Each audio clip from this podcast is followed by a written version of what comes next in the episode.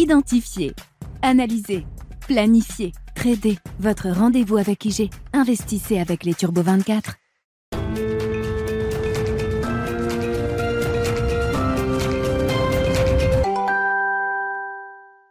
Bonjour à tous et bienvenue dans Smart Bourse. Smart Bourse, votre rendez-vous bourse deux fois par jour en direct sur Bismart à midi et demi. Tout d'abord, une demi-heure pour prendre le pouls des marchés financiers à la mi-journée avant la grande édition du soir. Une heure cette fois-ci pour commenter les actualités et les enjeux en matière de marché financier. Je vous rappelle que vous pouvez retrouver également toute cette émission en replay sur bismart.fr ainsi qu'en podcast sur toutes les plateformes de podcast.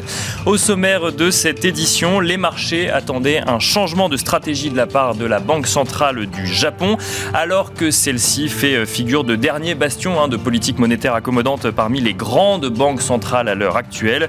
La BOJ a finalement décidé de ne pas réagir aux pressions inflationnistes dans le pays, ni à leur impact sur le rendement d'État euh, japonais euh, à 10 ans. C'est d'ailleurs le comportement de ce dernier qui avait contribué à alimenter l'anticipation d'un changement de politique monétaire alors qu'il était sorti pendant quatre séances consécutives de la marge de tolérance de la Banque centrale du Japon. Pour rappel, celle-ci a en effet fixé un objectif euh, de taux à 0% avec une fourchette de tolérance de plus ou moins 50 points de base. On note que le yen qui avait progressé en amont de la décision de la politique monétaire de la Banque centrale reculait finalement ce matin face au dollar. Nous commenterons ensemble en plateau euh, la décision donc de la BOJ et son impact sur les marchés. Nous évoquerons aussi euh, l'inflation en zone euro. On note que l'inflation a décéléré au mois de décembre puisqu'elle atteint 9,2% en rythme annuel. Un recul lié à la baisse des prix de l'énergie qui permet à la statistique de revenir sur des niveaux qu'elle n'avait pas connus depuis août dernier.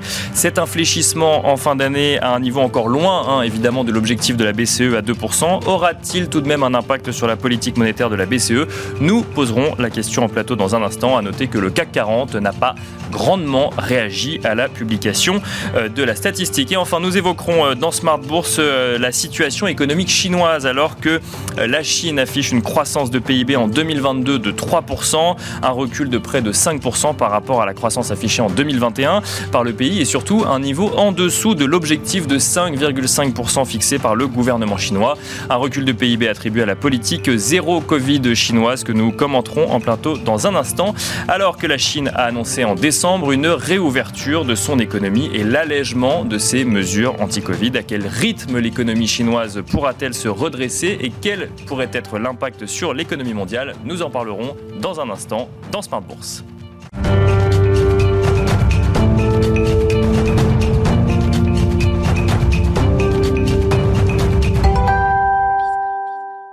Et c'est parti donc pour Smart Bourse à la mi-journée. Pour commencer à commenter cette actualité boursière, nous avons le plaisir d'être accompagnés en plateau par Nicolas Le Prince. Bonjour Nicolas Le Prince. Bonjour Nicolas. Bienvenue sur le plateau de Smart Bourse. Vous êtes gérant multi-asset et overlay chez Edmond Rothschild Asset Management. On va commencer tout de suite avec vous par évoquer bah, cette décision de la euh, Banque euh, centrale japonaise, de la BOJ. On s'attendait... Euh, on aurait pu s'attendre à une déflagration, finalement un changement euh, complet euh, de cette banque centrale japonaise euh, accommodante par nature et qui décide de rester accommodante alors que bah, le pays commence à faire face à des pressions inflationnistes lui aussi.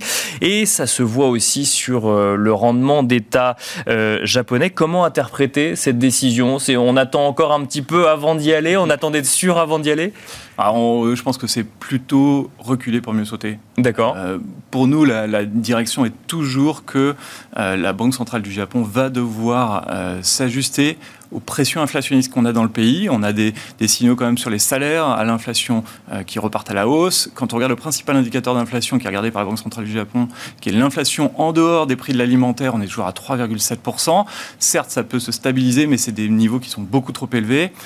on voit bien que la Banque centrale du Japon avait eu tendance à augmenter énormément ses achats d'actifs depuis le mois de septembre. Mmh si on regarde les huit premiers jours de bourse euh, de l'année 2023, la Banque centrale du Japon a acheté 9 000 milliards de yens de titres à taux fixe.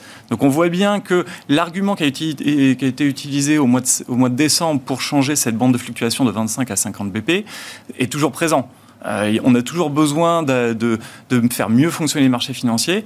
Euh, mais pour elle, les achats d'actifs sont suffisants pour le moment. Il n'y a pas besoin, puisque c'est toujours sa rhétorique. Elle ne veut pas toujours passer sur la rhétorique de l'inflation. On pense que c'est quand même quelque chose qui est plutôt à venir.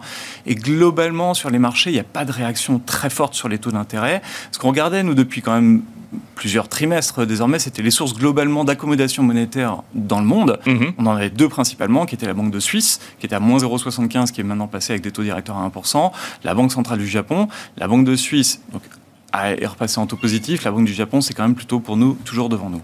Alors pourquoi reculer pour mieux sauter? Ça veut dire que la Banque du Japon va se retrouver dans une situation plus compliquée dans les mois à venir, selon vous, euh, Nicolas Leprince on a, on a toujours des tensions sur les salaires euh, localement. On a toujours euh, une inflation qui monte. Donc oui, les achats d'actifs sont quelque chose qui sont intéressants, mais qui ne reflètent pas les tensions inflationnistes un peu globales, même si on est dans une période de désinflation.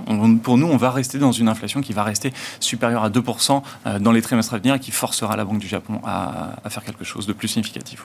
Alors ça, c'est pour la, Banque du, Japon. On aurait pu en parler pendant des heures s'il s'était passé quelque chose, mais finalement, on, reporte ça peut-être à une future euh, euh, discussion. Euh, Nicolas Leprince, si on regarde maintenant en Europe, alors la BCE, effectivement, va devoir rendre une décision de politique monétaire dans, dans, plusieurs jours. En attendant, on a évidemment un certain nombre de prises de parole et on a des messages un peu contrastés sur le sujet. On, si on lit l'interview de Philippe Lane, hein, le chef économiste de la BCE, on s'attend à une future hausse de taux très prochaine, voire même radicale. Il faut continuer à augmenter les taux, davantage augmenter les taux pour le dire précisément, enfin selon la traduction.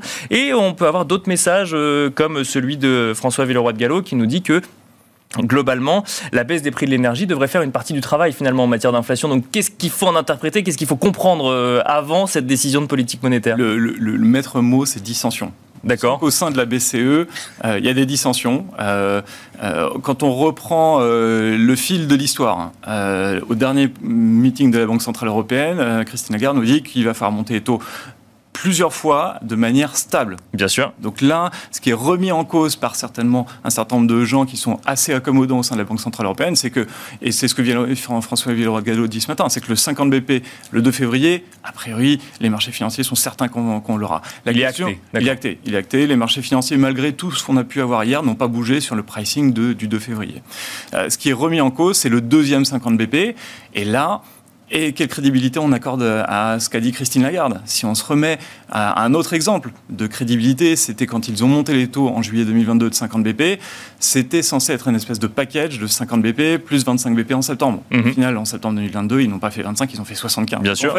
Donc en fait, la, crédibilité des prises de parole des différents membres montre juste une forte dissension. Donc en fait, la question, c'est trouver le leadership au sein de la BCE. Dans un environnement macro qui est meilleur, on a vu euh, euh, M. Scholz hier qui nous disait qu'on n'irait certainement pas en récession euh, en Allemagne en 2023. On sent que euh, ceux qui ont toujours le leadership au sein de la BCE, c'est quand même les gens qui vont vouloir apporter plus de hausses de taux. D'accord. après, est-ce que les hausses de taux qui sont pricées par les marchés aujourd'hui, d'ici à juillet, il y a à peu près 130-135 points de base de hausses de taux qui sont pricés pour la BCE d'ici à juillet. C'est quelque chose qui nous paraît peut-être un petit peu surestimé sur ce que va, par rapport à ce que va délivrer la BCE, mais très clairement, il y a des dissensions. Et pour nous, le leadership est toujours pour toujours délivrer plus de hausses de taux. Euh, peut-être un peu moins que ce qui est pricé par les marchés, mais euh, on va dire que peut-être un 50, 25, 25, c'est quelque chose d'assez crédible quand même pour la BCE et toujours poursuivre ces, hausses de taux. Alors, plus, plus de hausses de taux, euh, si, si, je réagis euh, à, ce que vous nous dites dans un contexte évidemment où depuis plusieurs mois on prédit une récession en zone euro, mais on, la question c'est quand et la question était quand et maintenant la question c'est va-t-elle réellement avoir lieu?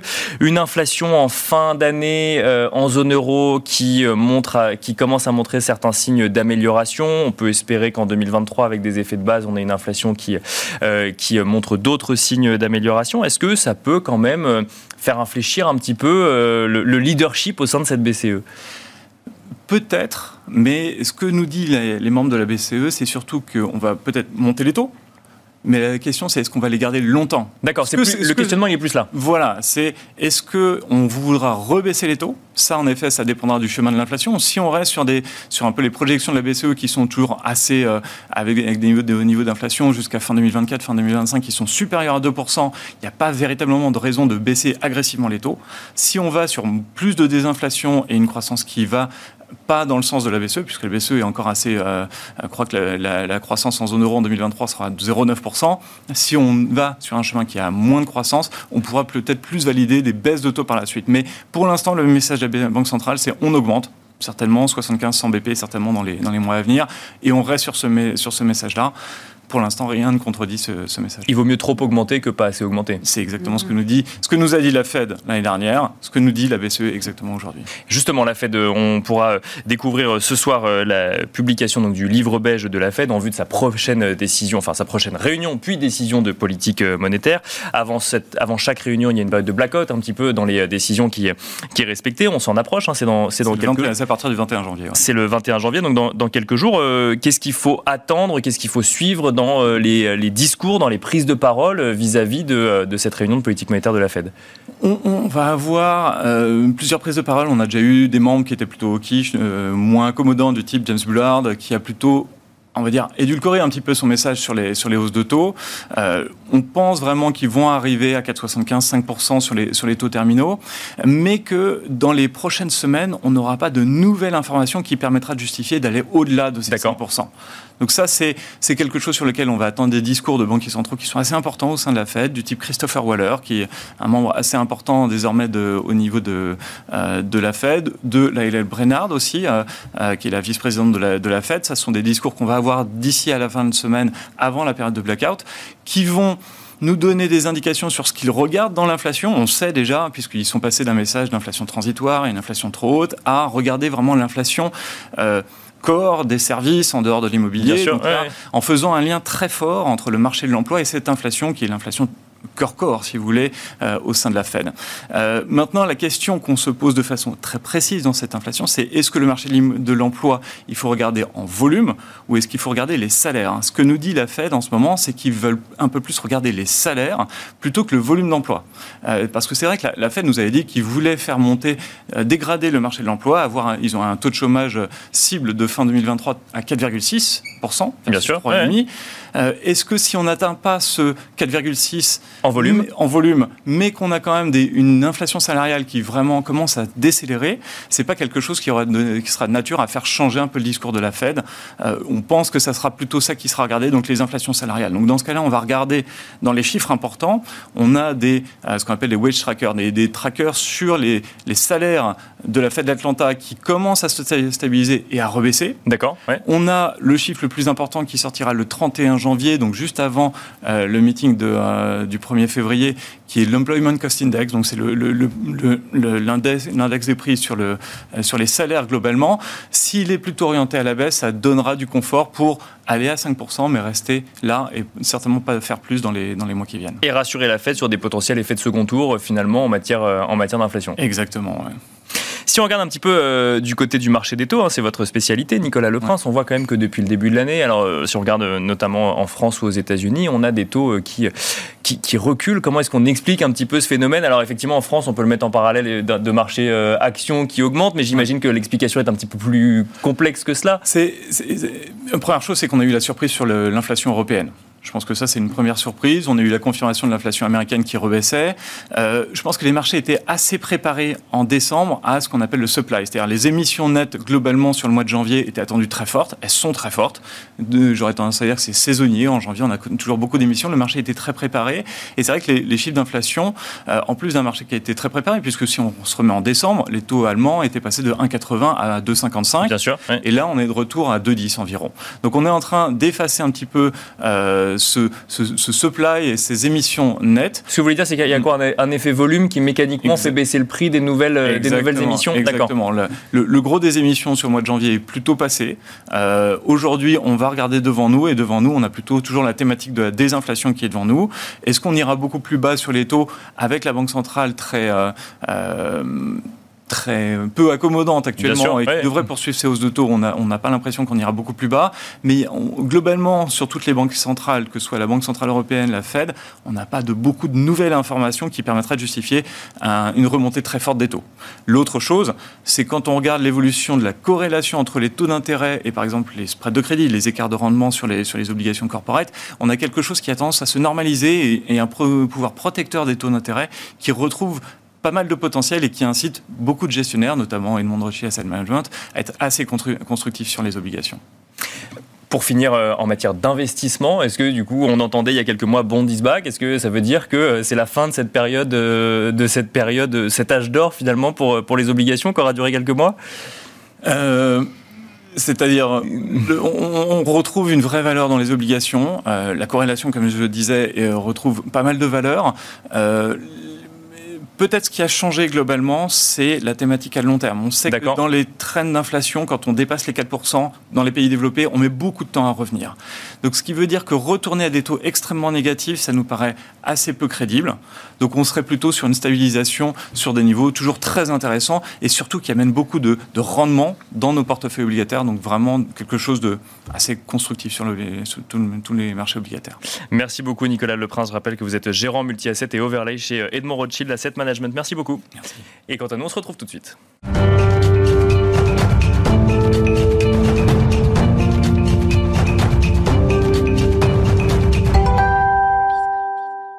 Et nous enchaînons avec la deuxième partie de Smart Bourse à la mi-journée. Nous avons à présent le plaisir d'être accompagnés en plateau par Virginie Maisonneuve, directrice monde des investissements en action chez Alliance GI. Bonjour euh, Virginie Maisonneuve. Bonjour.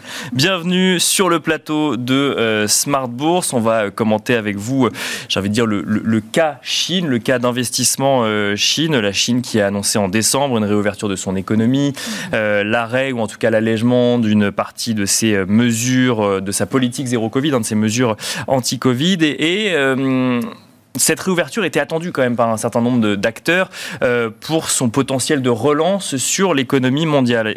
On a découvert hier une croissance de PIB en Chine pour l'année 2022 peut-être un petit peu décevante, 3% hein, de, croissance de PIB en, 2022. Euh, comment est-ce que vous regardez cette réouverture chinoise à la lumière des premiers chiffres qu'on peut voir, Virginie Maisonneuve?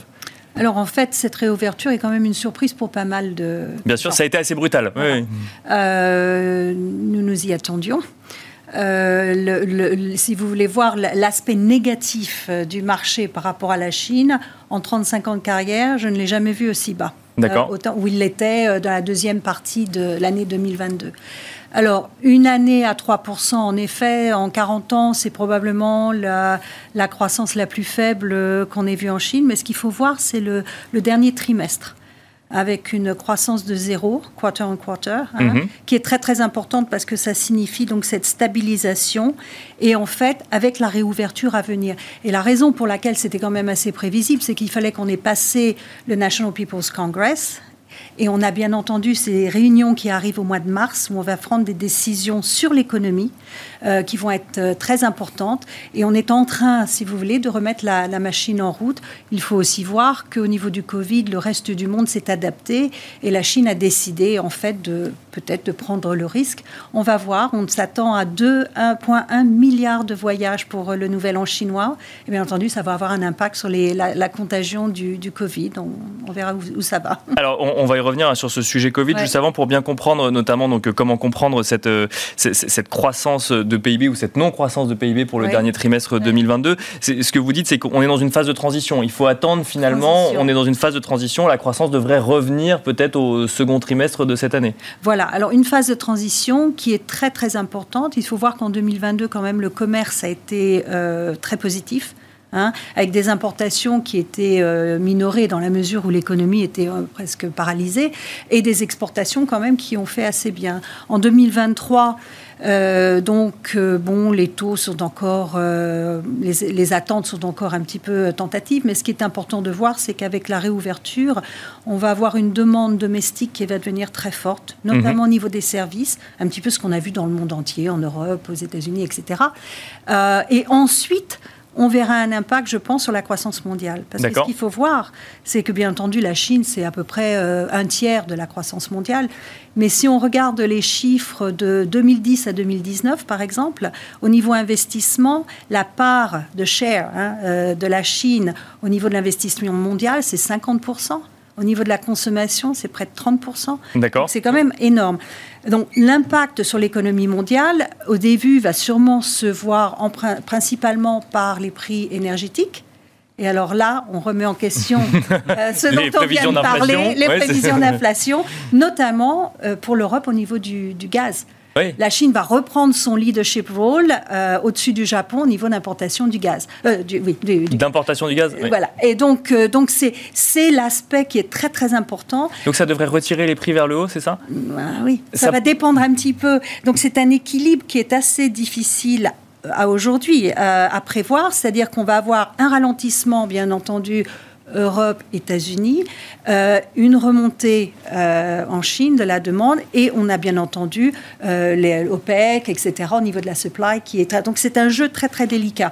Mais si je pense qu'on aura plus d'impact au deuxième en deuxième moitié de 2023 parce qu'en effet on va avoir plutôt une remontée des services. Enfin l'économie se remet en marche donc c'est un petit peu non seulement au niveau de la croissance positif, mais aussi au niveau des prix énergétiques, et ça, ça c'est important.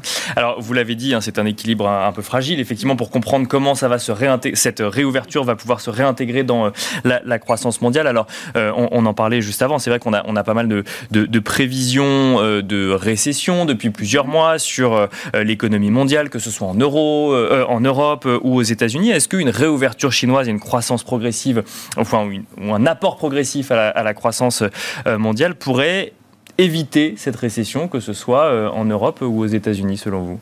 Au moins l'alléger. Au moins l'alléger.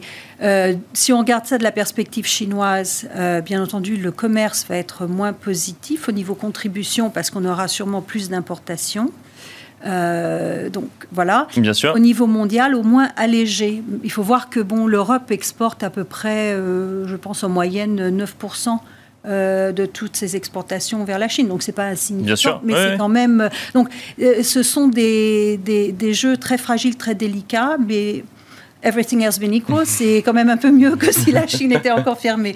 Euh, donc voilà. Alors après, il faut voir un petit peu comment jouer ça.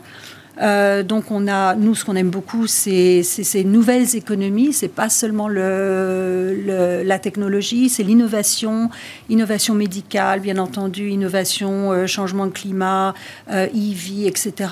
Et aussi la nouvelle, enfin la nouvelle qui n'est pas nouvelle, mais politique chinoise, de relancer des, des champions nationaux étant donné la relation avec les États-Unis. Euh, et, et on a beaucoup de croissance, on va avoir beaucoup de croissance dans ces domaines d'innovation. Alors, deux, deux, éléments d'éclairage quand même pour comprendre un petit peu cette, cette reprise chinoise. D'abord, euh, je vous propose d'évoquer rapidement euh, euh, le secteur de l'immobilier, hein, qui est mhm. toujours quand même en difficulté aujourd'hui en Chine. Est-ce que ça peut venir peser sur cette reprise chinoise et donc sur son apport sur une croissance mondiale? Alors, pour moi, l'immobilier, depuis le début de la crise, ça a été euh, faire peur mais ne pas détruire. D'accord. Hein, si on prend les slogans chinois, euh, dans la mesure on avait beaucoup de spéculation, euh, mais ne pas détruire, parce que 60% du net worth, de la richesse des, des ménages, est dans l'immobilier. Les autres chiffres importants, 50% des revenus fiscaux des gouvernements locaux vient de l'immobilier. D'accord. Donc là, il y a intérêt à ne pas trop, effectivement, détruire le secteur. Oui, c'est ça. Et 40% des prêts bancaires sont liés à l'immobilier.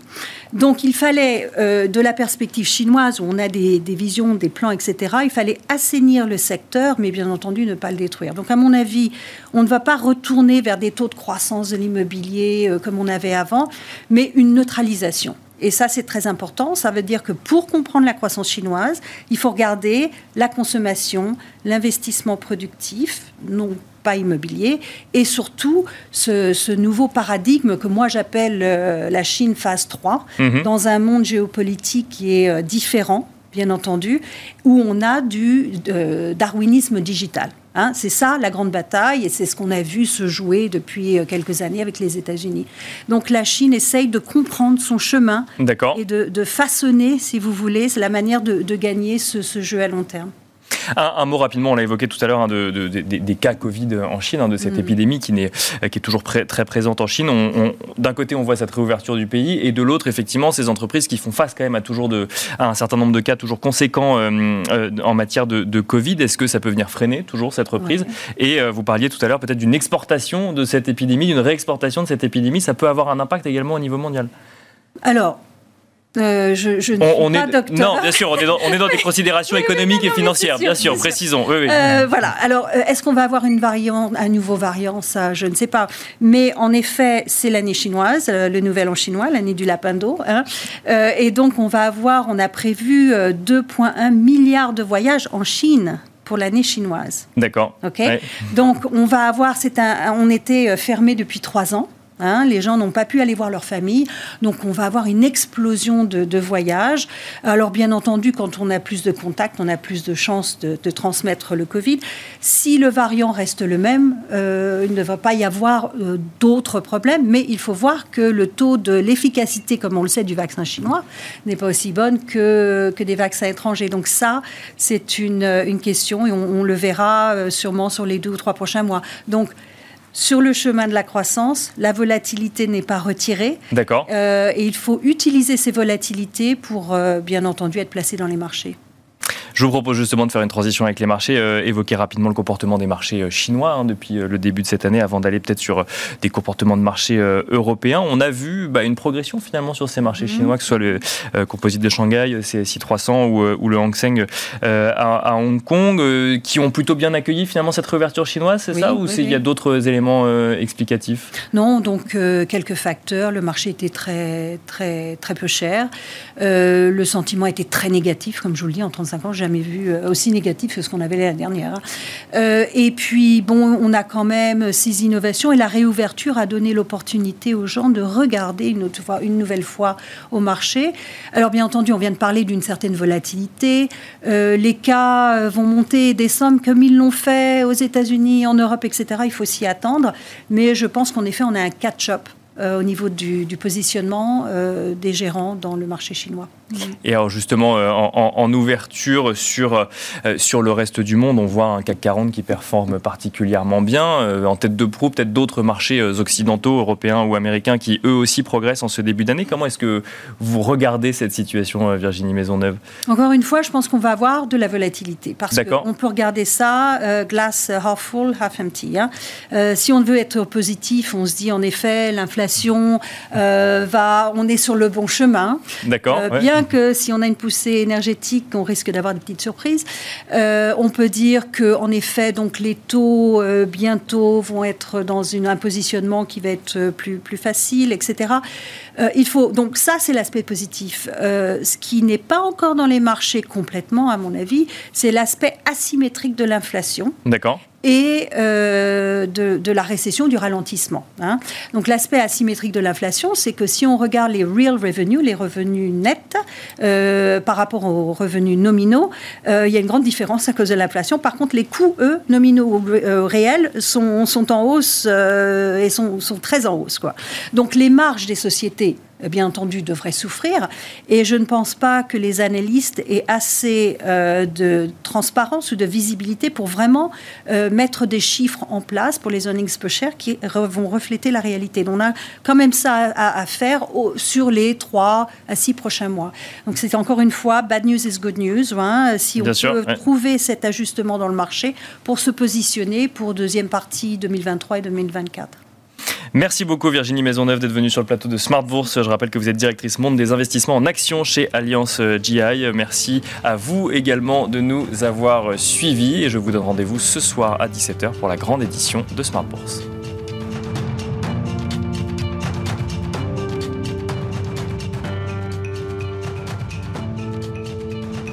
Identifier, analyser, planifier, trader. Votre rendez-vous avec IG. Investissez avec les Turbo 24.